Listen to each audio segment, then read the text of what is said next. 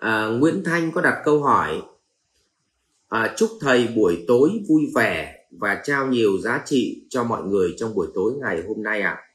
mặc dù tháng 5 được gặp thầy tại Nhật nhưng em xin phép hỏi thầy trước một câu ạ à. biểu hiện của tâm thức tốt có phải là thông qua biểu hiện ra bên ngoài phải không thầy và làm sao để biết được một người có tâm thức tốt à, à em xin cảm ơn thầy vâng ạ. À. thứ nhất là tuấn nói về à, sáu cái tâm thức cái khái niệm sáu cái tâm thức. À, cái này nhắc lại nói đi nói lại rất nhiều rồi nhưng nhắc lại để cả nhà hình dung ra. À, vòng tâm thức uh, số 1 mà tuấn nói là vòng vật chất. Tức là mỗi chúng ta sinh ra và lớn lên nếu tâm thức của mình coi tiền bạc sở hữu cho chính mình là việc quan trọng nhất thì dẫn tới mọi hành vi tạo tác trong đời sống của mình. Mình chỉ làm thế nào để mình huân tập được nhiều tài sản vật chất nhất? Và mình cũng nhìn rằng ai là người có nhiều vật chất thì đó là người cao quý. Vì mình coi vật chất chính là thước đo sự cao quý, cho nên mình đi huân tập vật chất. Thì người ở vòng vật chất thì họ chỉ thích gì ạ? Huân tập vật chất mà thôi nhiều đất đai, nhiều đồn điền, nhiều tiền bạc, nhiều vàng, nhiều đá quý, nhiều kim cương và họ kiếm tiền bất chấp. Mà ngày nay rất nhiều quan chức và các doanh nghiệp đi tù bởi họ quá yêu tiền. Hai, vòng thứ hai là vòng cảm xúc. Tâm thức cảm xúc. Tức là tâm thức thức cảm xúc thì họ làm mọi thứ để người khác tôn vinh mình. Để người khác phải tôn vinh mình. Tôi lấy ví dụ, người ta nghĩ rằng mặc hàng hiệu thì người khác sẽ tôn trọng mình hơn. Người ta nghĩ rằng là mình phải đi một cái xe luxury thì người khác sẽ phục mình hơn. Người ta nghĩ rằng trong một cuộc họp thì tôi phải được giới thiệu và phát biểu thì tôi mới là người cao quý. Trong một cuộc nói chuyện tôi phải ngồi ờ, trở thành chủ trì trong cái cuộc nói chuyện đó.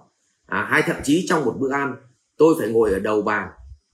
Ừ, thì tôi mới là người cao quý. Tức là đối với họ mọi hành vi họ cần sự tôn trọng và họ phải là số một. Nếu họ không là số 1 thì không ai là số 1 cả. Vì vậy họ chỉ có một khao khát cuối cùng cả cuộc đời này là mọi thứ cũng chỉ để cho người khác tôn vinh và họ liên tục phải giữ mặt, giữ mũi với tất cả những người xung quanh. Và bắt buộc họ phải gồng lên để chứng tỏ ta không phải dạng vừa đâu. Mặc dù bên trong sâu thẳm của lòng mình là một cõi lòng tan nát, nhưng họ vẫn tỏ ra ta không phải dạng vừa đâu. Đây là mẫu người cảm xúc mà dân ta hay dùng một từ rất bình dân, gọi là bệnh sĩ chết trước bệnh tim. Đấy thế thì nhóm thứ ba nhóm tâm thức thứ ba là nhóm tâm thức của vòng sinh mạng. Tức là đối với họ thì uh, việc mà được an toàn cho sinh mạng này và nhận được sự bình an là số 1 cho nên đối với họ họ ăn uống họ cũng quan tâm nguồn gốc xuất xứ ăn có cân bằng không à, còn cái anh cảm xúc thì ăn có ngon không?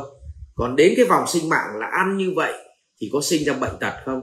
Ăn như vậy có thuốc sâu không? Ăn như vậy có hệ lụy gì không? Bắt đầu họ gì ạ? À, tập trung vào ăn uống tập trung vào tập thể dục tập trung vào yoga à, tập trung vào thiền định à, tập trung vào ăn chay và tập trung vào uống các loại thực phẩm chức năng để cho cân bằng. Thì cái nhóm này là nhóm gì ạ? Sinh mạng. Nhóm thứ tư là nhóm trí tuệ. Nhóm trí tuệ này thì là nhóm rất thích khát vọng để khám phá một cái mới. Để lấy ví dụ họ bỏ tiền đi nước ngoài không phải để chụp ảnh cho oai mà họ đi nước ngoài để họ cố gắng nghiên cứu và học hỏi một cái mô hình nào đó. À, họ đi gặp một thiền sư để họ tìm ra một cái quy luật đời sống nào đó. Họ đi gặp một cái người như một nhà sư hay là một nhà gì ạ một nhà hiền triết để họ đi tìm một cái quy luật nào đó. Họ cần tìm một trả lời một cái một cái câu hỏi nào đó mà họ chưa thể nào mà họ lý giải được. Ví dụ ờ, đức phật cả cuộc đời đức phật chỉ đi tìm câu hỏi thứ nhất, đó là sự sống sau cái chết. Và sau khi đức phật phát hiện ra chết thì có luân hồi, thì đức phật đặt câu hỏi thứ hai, làm sao mà hết luân hồi sinh tử thì hai câu hỏi lớn nhất mà cả cuộc đời đức phật đi tìm. Và ngài tìm thấy cho nên ngài chứng ngộ. Vậy thì người trí tuệ là người đi tìm trả lời các câu hỏi thuộc về quy luật tiếp.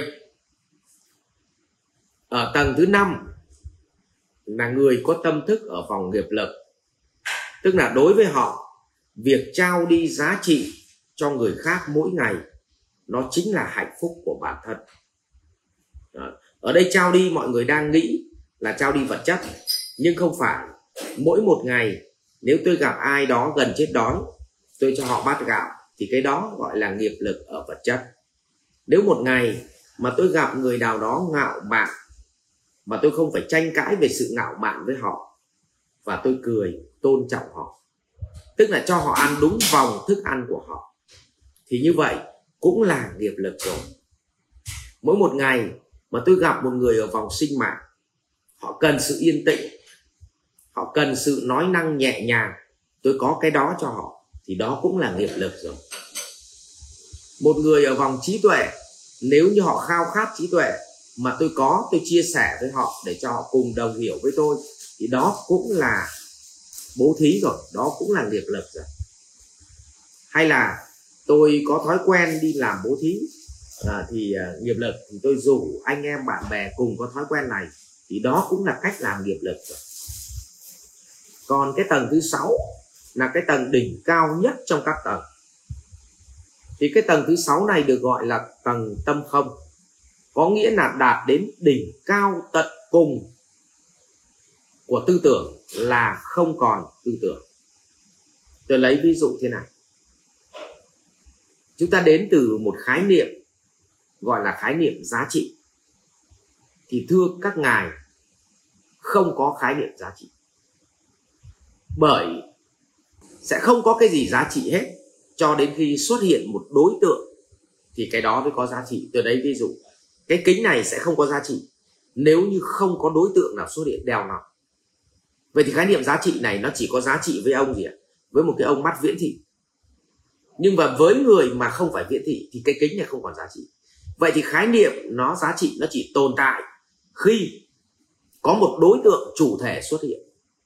Còn nếu không có đối tượng chủ thể nào xuất hiện, thì sẽ không có cái gì gọi là giá trị à, nữ giới chỉ giá trị khi bỗng nhiên có nam giới xuất hiện. Mà nam giới chỉ có giá trị khi có nữ giới xuất hiện. Vậy thì rõ ràng là phải có một chủ thể xuất hiện. Thì thứ mà chúng ta cho rằng giá trị nó mới thành giá trị. Vậy vốn dĩ tất cả xung quanh chúng ta mọi thứ đều có một giá trị nó gọi là giá trị tiềm ẩn. Nhưng khi xuất hiện một đối tượng ờ, sử dụng và phát hiện ra giá trị của nó thì bây giờ nó mới trở thành giá trị vậy thì người có vòng tâm không? Là người không có tư tưởng. Và khi xuất hiện một đối tượng chủ thể tiếp cận với họ, thì tư tưởng của họ xuất hiện chính là họ trao giá trị cho người đối diện. Tôi lấy ví dụ, nếu tôi là tâm không, thì tôi gặp một người gần chết đói. Bình thường tôi không có tư tưởng gì hết. Cho đến khi tôi gặp một người sắp chết đói thì bắt đầu tư tưởng của tôi mới xuất hiện là hãy biếu họ bát cơm. Còn nếu không có họ, thì đầu óc của tôi hoàn toàn rảnh ra trống rỗng và tư tưởng của tôi là không có tư tưởng. Rồi à, tôi rảnh rang, trống rỗng, rồi bỗng nhiên xuất hiện một người rất oai phong đến và họ cần tôn trọng. Thì tôi chắp tay, tôi chào họ đó cũng chính là tư tưởng của tôi xuất hiện. Và tôi, tư tưởng của tôi là gì ạ? Tôn trọng người đối diện để mang lại hạnh phúc cho họ. Và tư tưởng của tôi bấy giờ mới xuất hiện. Vậy thì vốn dĩ người tâm không là người không có tư tưởng. Và tư tưởng của họ chính là tư tưởng tôn vinh người đối diện. Và lòng từ bi đấy. Cho đức phật gọi là gì ạ? Từ bi đến vô lượng từ bi. Từ bi thì sao? À vậy thì ở đây muốn chia sẻ với cả nhà về khái niệm sáu vòng tâm thức. Một, vật chất. Hai, cảm xúc. Ba, sinh mạng. Bốn, trí tuệ. Năm, nghiệp lực. Và sáu là tâm không. Hỏi, có tâm thức nào tốt hơn tâm thức nào không?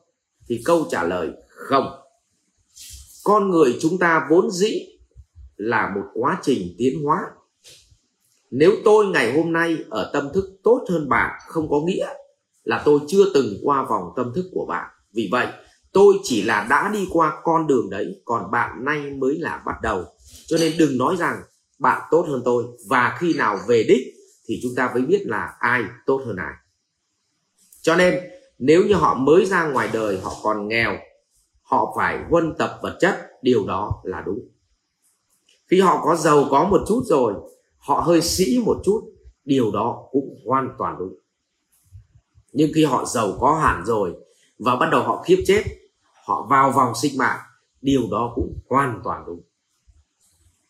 Nhưng họ sống lâu, họ khỏe mạnh, nhưng họ phát hiện ra là sống lâu để làm gì? Và bắt đầu họ tìm hiểu về những cái gì ạ? À? quy luật của vũ trụ quy luật của thế giới, quy luật tiến hóa của con người, điều đó hoàn toàn đúng. Họ chui vào vòng trí tuệ. Nhưng khi mà có trí tuệ, thì họ phát minh ra nhiều thứ hay ho, tạo ra nhiều mô hình kinh doanh mới, và họ có nhiều tiền, họ có nhiều tình cảm, họ có nhiều cảm xúc, họ có nhiều trí tuệ. Họ đi chia sẻ với người khác, họ chui vào vòng nghiệp lực, hoàn toàn đúng. Và đến đỉnh cao như đức phật là về tâm không. Vậy thì không đúng, không sai. Ai ở vòng nào cũng tốt hết và ai là vòng mà ở ngoài thì ta thương họ hơn, chứ ta không có khinh họ. Và nói thêm về tạo tác. Vậy thì vạn pháp duy tâm tạo. Tâm thức chính là gốc rễ, tạo ra mọi hoạt động của con người trong đời sống.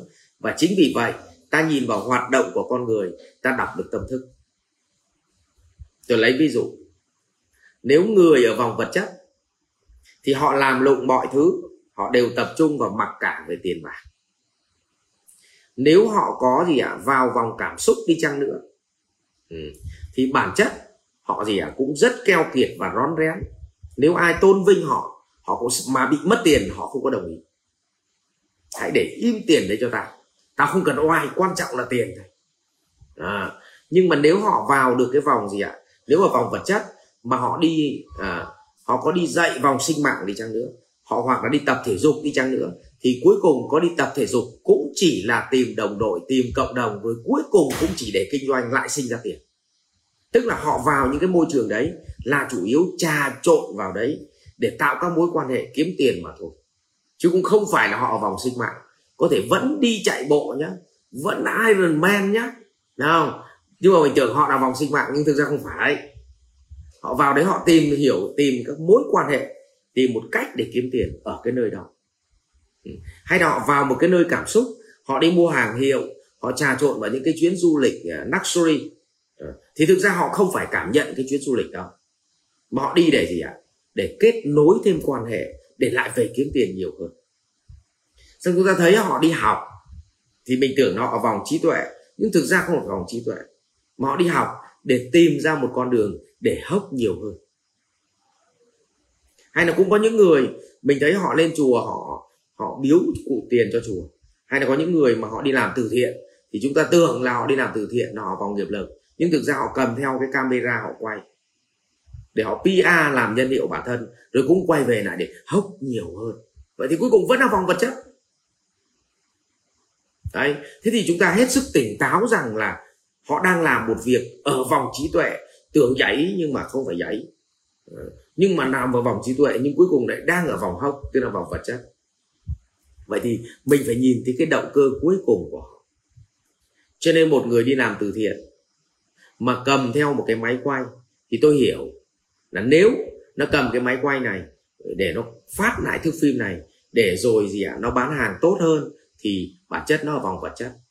Nhưng nó phát lại thước phim này để mỗi khi bạn bè nó đến, để nó khoe rằng tao cũng đi làm từ thiện như ai, là nó ở vòng cảm xúc. Đấy. Thế còn nó phát lại cái thước phim mà nó đi làm từ thiện, chỉ để gì? Cho mọi người để cho nó an yên hơn, thì nó ở vòng sinh mạng.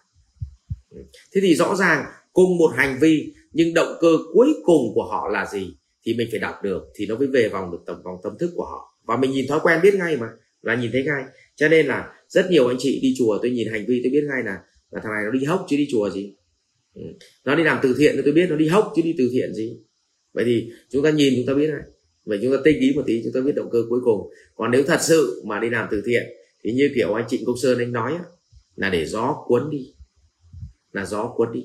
Từ đây ví dụ như anh em biếu quà tôi vào cuối năm á, thì tôi bảo anh nào mà biếu tôi á, thì hãy để gió cuốn đi. Vì vậy không được ghi tên vào đấy và cứ để quà đấy thôi không cần phải bảo là em biếu thầy cái quà gì. Tóm lại đến đi chơi với thầy là được còn có quà thì xếp vào một góc. Mà ghi tên là thì tốt nhất cầm phải. Vì tao mất công tao nhớ chúng mày thằng nào cho tao cái gì tao nhớ nó, nó mệt rồi. Đấy thì báo cáo cả nhà như vậy. Như vậy là vạn pháp duy tâm tạo. Nhìn thấy cách họ tạo tác mình đọc được tâm thức của họ. Nhưng đọc hơi khó chúng ta phải biết được động cơ cuối cùng của họ là họ đang làm việc đó để kiếm tiền thì là vòng vật chất đang làm việc đó để vinh danh thì là ở vòng cảm xúc, đang làm việc đó ừ, để an yên, để khỏe mạnh hơn thì vòng sinh mạng đang làm việc đó với động cơ cuối cùng là nâng cao trí tuệ thuần túy thôi để hiểu biết thì đó chính là trí tuệ. Nếu mà đang làm việc đó mà để gì ạ? Giúp đỡ cho người khác, hạnh phúc hơn mà không cần phải ghi danh với đời thì người đó đúng là vòng nghiệp lực. Ừ. thế tuy nhiên là ngay kể cả họ đi làm nghiệp lực, với động cơ kiếm được nhiều tiền hơn à, với cái nhân làm cái nhân hiệu, thì tuy nhiên đó cũng còn tốt hơn là cái việc mà không làm gì. Không giúp gì cho ai mà cứ ngồi phàn nàn. Thì thôi, họ giúp nhưng họ họ cho đi nhưng họ nhận lại thì ít nhất là nó vẫn còn lợi mình, lợi người, lợi chúng sinh. Nhá, không cả nhà thấy tuấn chia sẻ vậy này, bảo là mày đi làm từ thiện vậy chỉ để hốc thôi. Thì thực ra như vậy nó còn tốt hơn mình là không làm cái gì. Đấy, nó còn đi giúp người nghèo sau nó có nhân hiệu sau nó lại kiếm được tiền sau nó lại đi giúp người nghèo? Sau lại có nhân hiệu?